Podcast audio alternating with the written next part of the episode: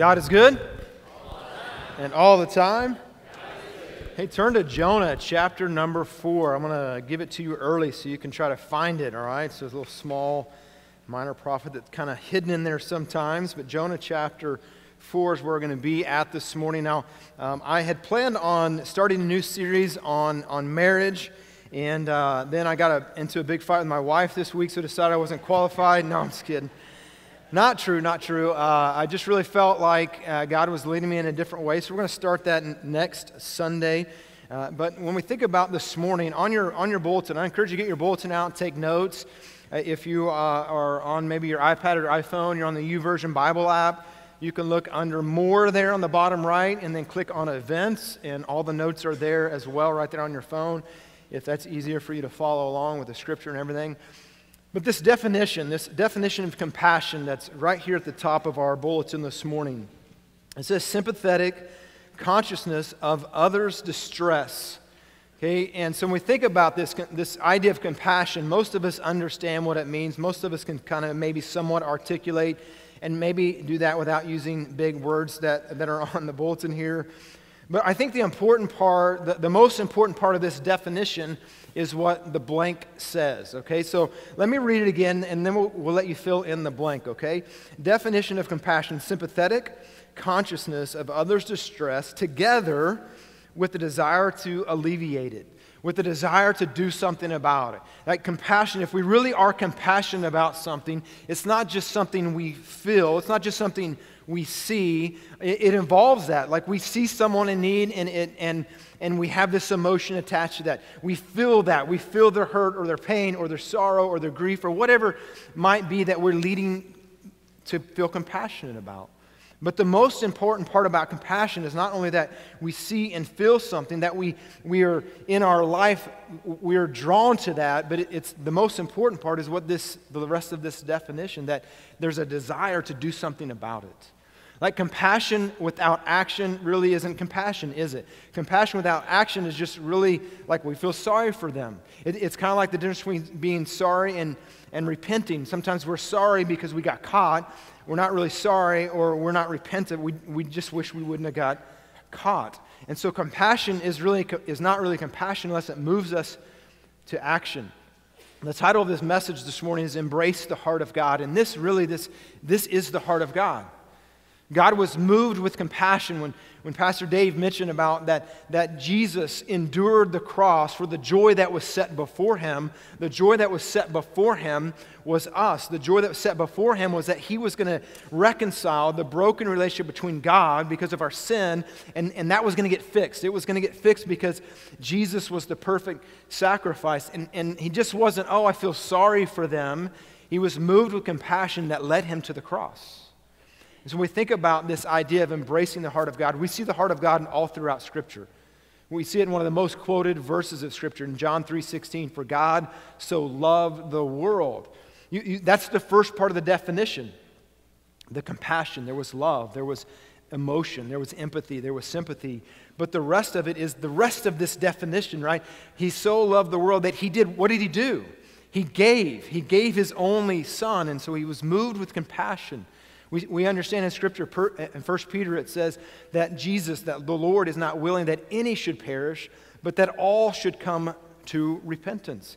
John 3:17 says that, that he, Jesus didn't come to the world to condemn the world, but to give the world life Amen. and to save them. And so that's the heart of God this morning. I think most of us could somewhat articulate that. Most of us could understand that. But the question is not about do we understand the heart of God? The question for us this morning is, is do we embrace the heart of God? Do we embrace the heart of God?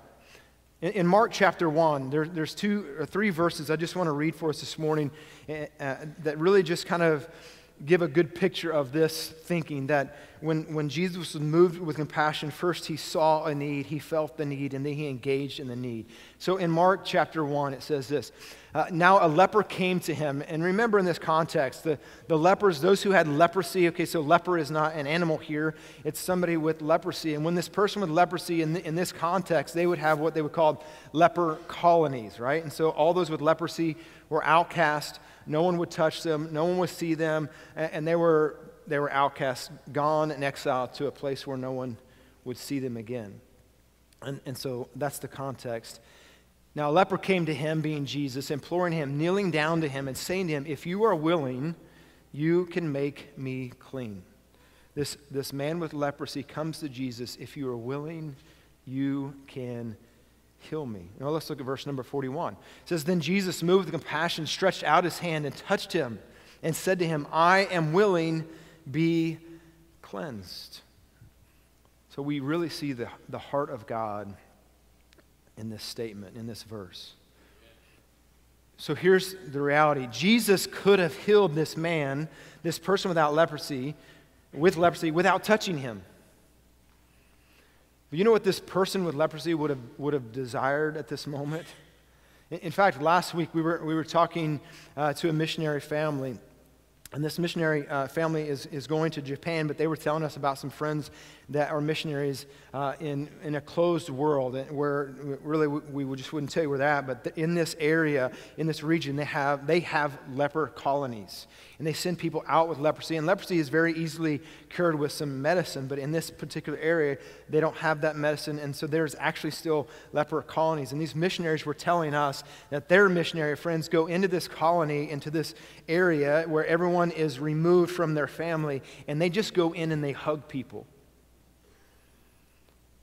And, and these people that have leprosy, again, this is going on right now, being hugged. What, what the testimony I heard from them was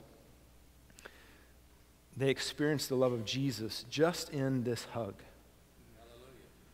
And so, the heart of Jesus, the heart of God, is this heart of compassion, this heart of mercy. And we see this that Jesus sees the need. Jesus feels the need. He understands, and, and it's observed and it's, it's realized in here by just simply touching this person with leprosy, and he heals him. So, so do we understand this morning that God loves you? Can you shake your head with me this morning? I understand that. And he loves you so much that he sent Jesus to die for you. That's the heart of God. But again, that's not the question I want you to think about this morning. So there's two questions I want you to wrestle with as we walk through this Jonah chapter 4 this morning. The first one is this If you've experienced the heart of God, if you understand the heart of God, if you've given your life to Christ, you've experienced God's love in your own life through salvation by placing your faith in Jesus Christ, if that is you this morning, the question is very simple Are you embracing the heart of God? Are you, are you truly embracing the heart of God? And, and as I ask the question, I know the, the, the immediate response is going to be, yeah. But, but don't answer that yet, okay? Think through this as we, as we walk through our text this morning. The second question is, is this it's maybe for the other half of the people in the room. If you have never experienced the heart of God. You've never given your life to Christ. You've never called on Jesus for salvation. You've never placed your trust in Him for eternity by placing your faith in Jesus. If you've never done that, then my question for you today is would you do that today? Would you make that decision today? Okay, so everyone has a question to wrestle with this morning, all right? So as we look through our text. Now, the reason I, I'll give you a little more background why I decided to shift from our marriage series, The Vow, to what we're talking about this morning. Uh, Wednesday afternoon, I was in my office and, and I was preparing for Wednesday night, and I got a message from somebody that had, they had videoed their with their phone, they had videoed their TV screen. And it was the, the, the um, trial, or I was actually the testimony of, of the, you know, the testimony that went viral this week, right? And so I showed that Wednesday night, and it, was, it just kind of blew my mind the, the grace and the compassion that this brother would have for the, for the woman that killed his own brother. And then I wake up Thursday morning and I read Jonah chapter 4, only because that's what was in our reading plan. If you're following in our reading plan, our daily reading plan, Jonah chapter 4 was Thursday. So I got up early that morning. I read Jonah chapter 4 while going to bed Wednesday night with the picture and the, the imagery of this, this young 18 year old boy who had offered amazing grace and forgiveness and who, what I would say, embrace the heart of God. And then I wake up Thursday morning and I read Jonah chapter 4, the prophet of God who does not embrace the heart of God. And it makes me think how about us this morning in here? Which one are you most like? Because remember what the question is that we're wrestling with. If I've experienced the heart of God, am I embracing the heart of God? And in Jonah chapter 1, you know the story, right? God comes to Jonah and says, Go to Nineveh. This is the people of Assyria. This is the people that have persecuted the Israelites. This is the people that are their enemies. These are the people that, are, that they don't like. And God says, Go to these people, preach the message of repentance. And if you preach the message of repentance, and if they repent, I'm going to forgive them and I'm not going to destroy them. And remember, Jonah goes in the opposite direction. He gets on a boat and then God sends a storm. And so, because of the storm, the sailors throw Jonah overboard. And as soon as they throw him over the board, God stops the storm. And God then has a fish. And the fish comes and swallows Jonah. Jonah finally cries out to God in chapter 2, and then, uh, and then he's spit up on the dry ground, right? And then in chapter 3, he goes to Nineveh uh, because God comes to him again the second time Jonah, go to Nineveh and preach repentance. And Jonah finally goes, and reluctantly, he preaches the message of repentance. And let's look at the last verse of chapter 3, verse 10. After he preaches, verse 10, then God saw their works that they turned from their evil way. In other words, they had repented. God relented from the disaster that he had said he would bring upon them, and he did not do it. Isn't that awesome? Jonah preaches the message, and everybody in the city repents. They, they throw away their idols. They worship the one and true God, the God of the nation of Israel. And, and don't you think that Jonah is like embracing the heart of God and so excited about what God has done? The, the truth is, I wish that Jonah only had three chapters. I wish the story ended here because it would seem like a much better story. It would seem like a story made for Disney, right? And they lived happily ever after. But let's keep reading the chapter. And again, we're wrestling with the question I've experienced the heart of God, but do I really embrace the heart of God? Verse 1, chapter 4. But this displeased Jonah exceedingly and he became angry. So he prayed to the Lord and said, Oh, Lord God, was not this what I said when I was still in my country? So understand, if you ever wonder why did Jonah run, it's very clear why Jonah went in the opposite direction. It's very clear why Jonah didn't want to do what God asked him to do. And this verse tells us exactly why Jonah ran. Look, look what it says. Therefore, I fled previously to Tarshish, Tarshish, for I know. This just doesn't make sense the heart of Jonah.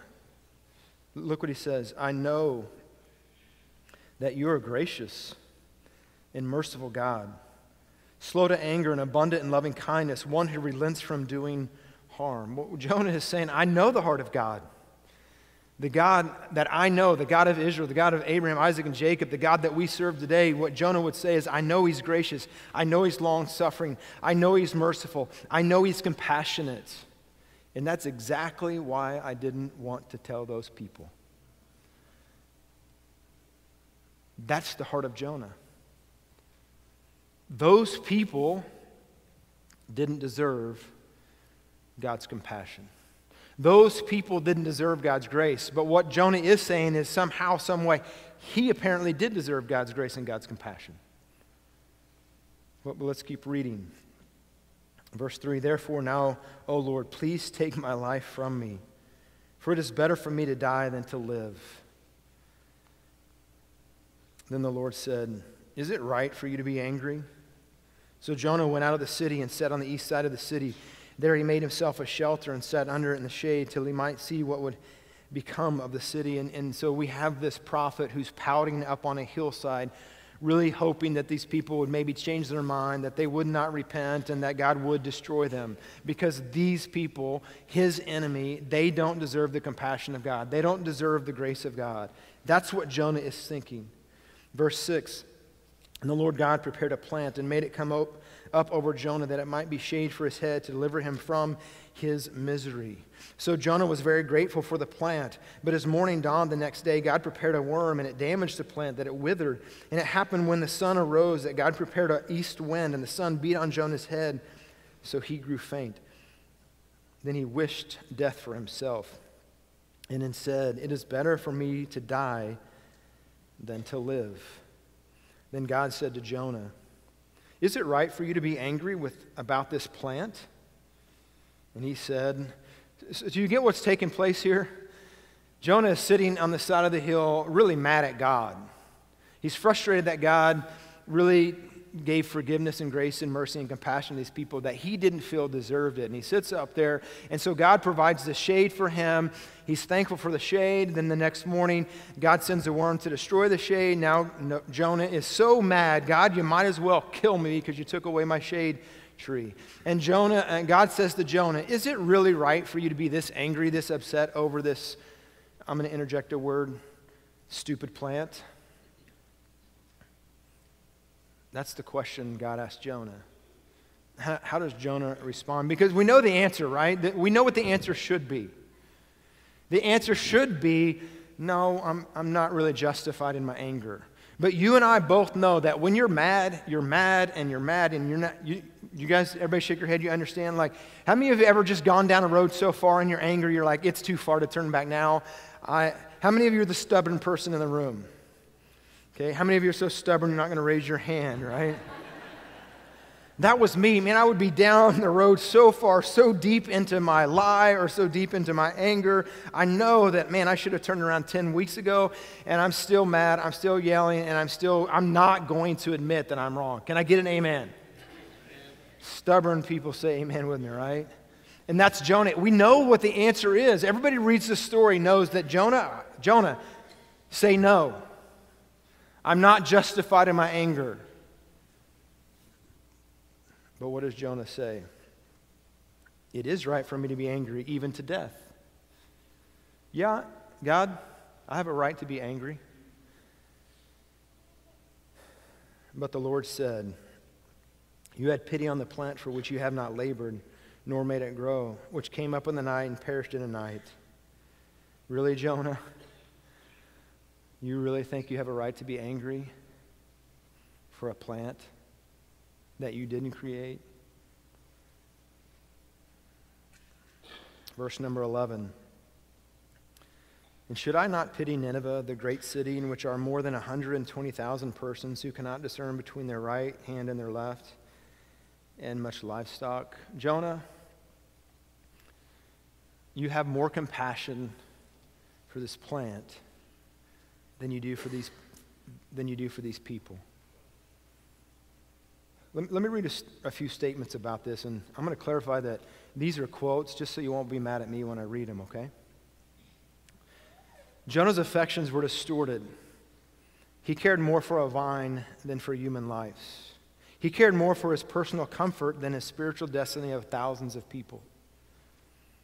And can I just be real honest with you this morning? let's, let's think about the question. If I've experienced the heart of God, can I really say that I embrace the heart of God? L- listen to this statement Jonah cared more for the personal comfort than for the spiritual desire or destiny of thousands of people. And I'm afraid that in, in a lot of our churches today, we, we are closer to the, the heart of Jonah than we are to the heart of God. And let, let me be a little more transparent than that. I'm afraid that in my own life, I'm more concerned about my comfort, my preferences, than I'm about people. And I think that if you're honest this morning, you'd probably have to say the same thing.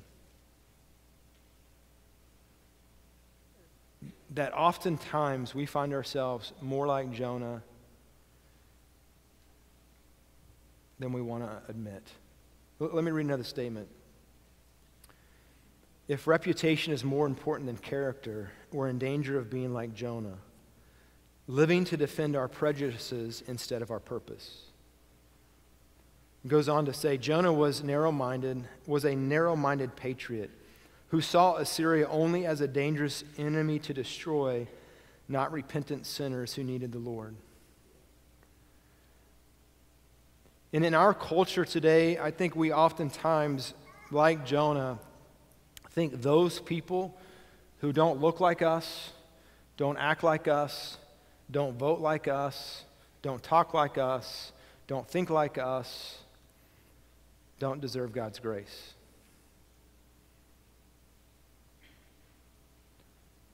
Again, I'm hoping this morning you're wrestling with the question if I've experienced the heart of God, do I really embrace the heart of God? On your outline, there's three blanks, and, and I've already said them a few times. Maybe you've already caught what the answers are, but let me give them to you. You see, God was active in his compassion when he sent J- Jonah. God was active in his, in his compassion when he sent Jesus to the cross, who endured the cross for the joy that was set before him. What does active compassion do then? Number one, active compassion sees. And I'm wondering this morning how many of you could write down on your bulletin this morning a few people that you know that don't know Jesus. Because statistics would tell us that most of us, the longer that we've been saved, the less likely it is we even know someone who's not saved. So, how can we have active compassion for the lost if we don't even know anyone personally that is lost? Active compassion sees. And if I couldn't all, all of a sudden automatically, and, and trust me, I know it's difficult. If it's difficult for you, just understand it is difficult for me as well. I, I, I come to my work every day with people who know Jesus. And maybe you do too. Active compassion sees. Number two, active compassion feels. When was the last time you earnestly prayed for someone who was lost? So, so back up to number one. If, if you don't know anyone that's lost, number two is a little more difficult, isn't it? Who do you know that's lost? And who right now are you currently praying for that's lost? Who's that person at night that keeps you up because you're praying, God, I, I want to see them come to Jesus?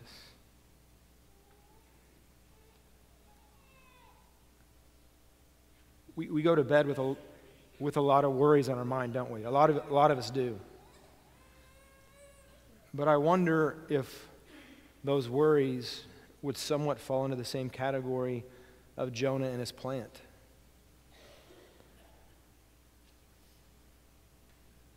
We're, we have more prayer over things that honestly don't matter that much.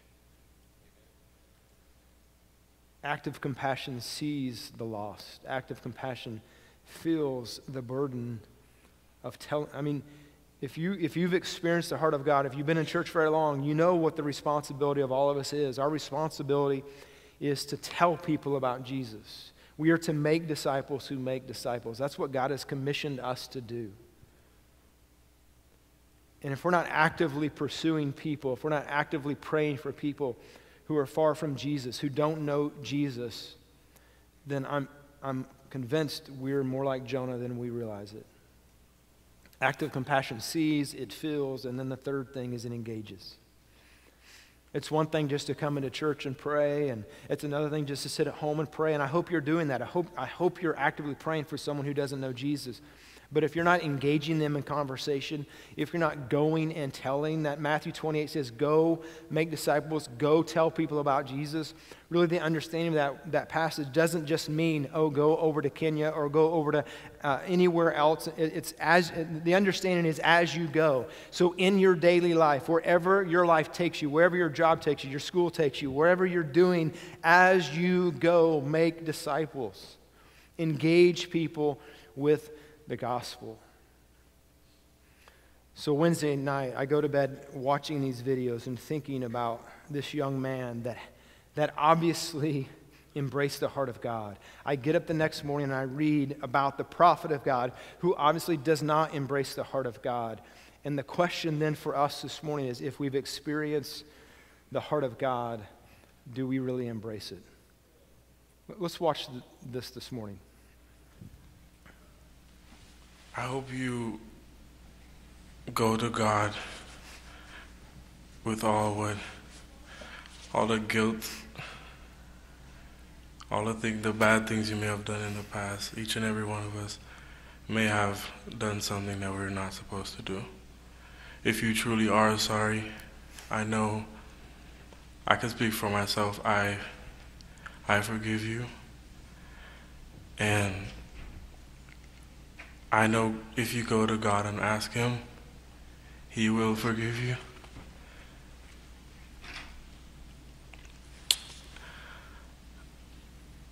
And I don't think anyone could say it. Again, I'm speaking for myself, not even bad for my family. But I love you just like anyone else. And I'm not gonna say I hope you rot and die just like my brother did, but I see I I personally want the best for you. And I, I wasn't gonna ever say this in front of my family or anyone, but I don't even want you to go to jail. I want the best for you. Because I know that's what that's exactly what both of them would want you to do. And the best would be give your life to Christ. I'm not gonna say anything else. I think giving your life to Christ would be the best thing that both of them would want you to do. Again, I love you as a person. And I don't wish anything bad on you.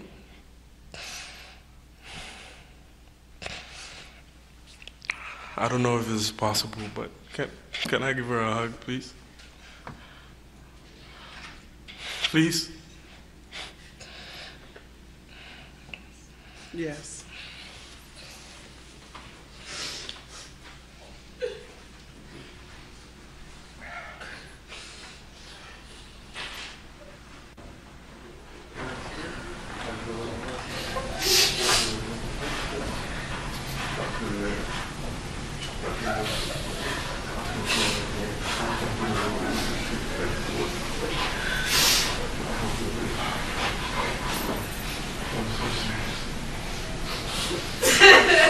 But I also want to now talk a little bit about more of what happened in the courtroom because right after you saw the hug and the embrace with uh, both uh, Jean's brother and Amber Guyger, you also saw some extraordinary grace extended by the. Um, by the judge. And so uh, Jason Trahan was actually inside the uh, courtroom, and I want him to tell you exactly what the judge told Amber Guyger because it was quite incredible. Well, Rebecca, um, that was one of the. I've never seen anything like that. In 20 years covering courts. Um, after Botham Jean's brother got permission from the judge to hug Amber, which was extraordinary, and all the deputies they had no clue how to handle that because that's a security concern. Um, but once once she gave that permission, the whole tenor of the courtroom changed. Um, then the judge went down off of the di- off of the bench and talked to the family, and then she went over and spoke directly to Amber, and then she got down and spoke to her in her ear, and then she got upset and she left the courtroom. This is the judge I'm talking about. The judge returned with a book in her hand, and she said, "Amber, this is a this is a I have three or four of these Bibles. I want you to have this." and she gave her one of her Bibles to take with her into jail. And then she started to talk to her about the Bible. And the judge said, This is your job while you're in custody. And she turned to John 3:16 and said, This will strengthen you. And then began instructing her on, on how she should comport herself over the next 10 years. And everybody in the courtroom is just standing there with their mouths open. Most of us are trying not to cry while we're watching this happen. Um, Amber then hugs the judge and tells her something that prompts the judge to say, um, Oh, it's not me that's good, it's because I'm a believer in Christ. Um, and she says, I'm not so good. You haven't been, uh, you haven't done as much as you think you have, and you can be forgiven. She urged Amber to forgive herself because we heard from te- and during testimony some of her friends said Amber had had a hard time forgiving herself for what had happened, understandably. Um, this is also the judge. She said, quote, You did something bad in one moment in time. What you do now matters. And that's how it ended. The judge hugged her again and then said, You take that with you, and gave her the Bible. And Amber is at this point crying, and they take her into the secure area where the felons go. And that was how it worked. That's how it ended. We've got two questions this morning. The second question we talked about, I want, I want to talk about it first right now. If you've never experienced salvation, forgiveness of Jesus, as you heard this young man who's talking to the woman who, mar- who murdered his brother, remember what he said? The best thing for you is to give your life to Jesus. And I, I want to use his words this morning. If you've never experienced and never given your life to Jesus Christ, the best thing for you is to give your life to Jesus. In a, in a moment, we're going to stand. We're going to continue in worship in a moment. And, and when we do, there's going to be a few of us. We're going to be standing down here. And, and I want to challenge you this morning. If you've never given your life to Jesus, the best thing for you is to do that today. And there's going to be several of us down here, men and women. If you would like to do that today, if you'd like to know what that means, I'm going to ask you when we stand to walk down here, shake our hand, and say, I want Jesus. We would love to open up the Bible and show you exactly what that means and how you can have forgiveness of sins. The first question we asked this morning was if you've experienced the heart of God, do you embrace the heart of God? So we have a contrast that's, that's kind of been set before us this morning. We have Jonah, the prophet of God, who knew the heart of God, who had experienced the heart of God, but did not embrace the heart of God. We have an 18 year old, 18 year old young man who obviously had experienced the heart of God and embraced the heart of God. And which one most represents you? Which one most represents you? Are you actively engaged in sharing the gospel with someone? Are you actively engaged in praying for someone that's lost? And here's my challenge for you this morning. If you're wrestling with this question, would you commit this morning to write down one name in that bulletin? One name. If you'll commit to do that, I want you to do it right now. Get your bulletin back out. Write a name down of someone you know that doesn't know Jesus. Write their name down and commit. I'm going to pray for them. I'm going to ask God to burden my heart for more people, more than just one. And that I'll engage them. I'm going to pray. I'm going to ask God for a burden. And I'm going to engage them. And, and if you do that this morning, when we stand in a moment, I'm going to ask you to take another step. It, it's one thing to sit there privately and write down on your bulletin. I'm going to ask you in a moment when we stand to come to the altar. Bring, bring your bulletin with you. Pray over that person. Ask God to give you a greater burden for lost people. Would you stand with me as I pray? God, I thank you for this today. God, I pray in my own life, Lord, that you would give me a, a greater burden. Lord, that I would be more like this young 18 year old boy who sees the one opportunity he would have to share the gospel with this lady. Lord, that I would not be like Jonah, more concerned with my problems, my issues, my worries, than I am with lost people. May we this morning as a church, may we as individuals, may we again be reminded of those who don't know Jesus. Lord, may you break our heart to share our faith, to pray for the lost, to engage them, to be compassionate. Use us, Lord. We surrender to you. We commit to you. God, today we want to embrace the compassionate heart of God. As we sing this morning, I ask you to respond.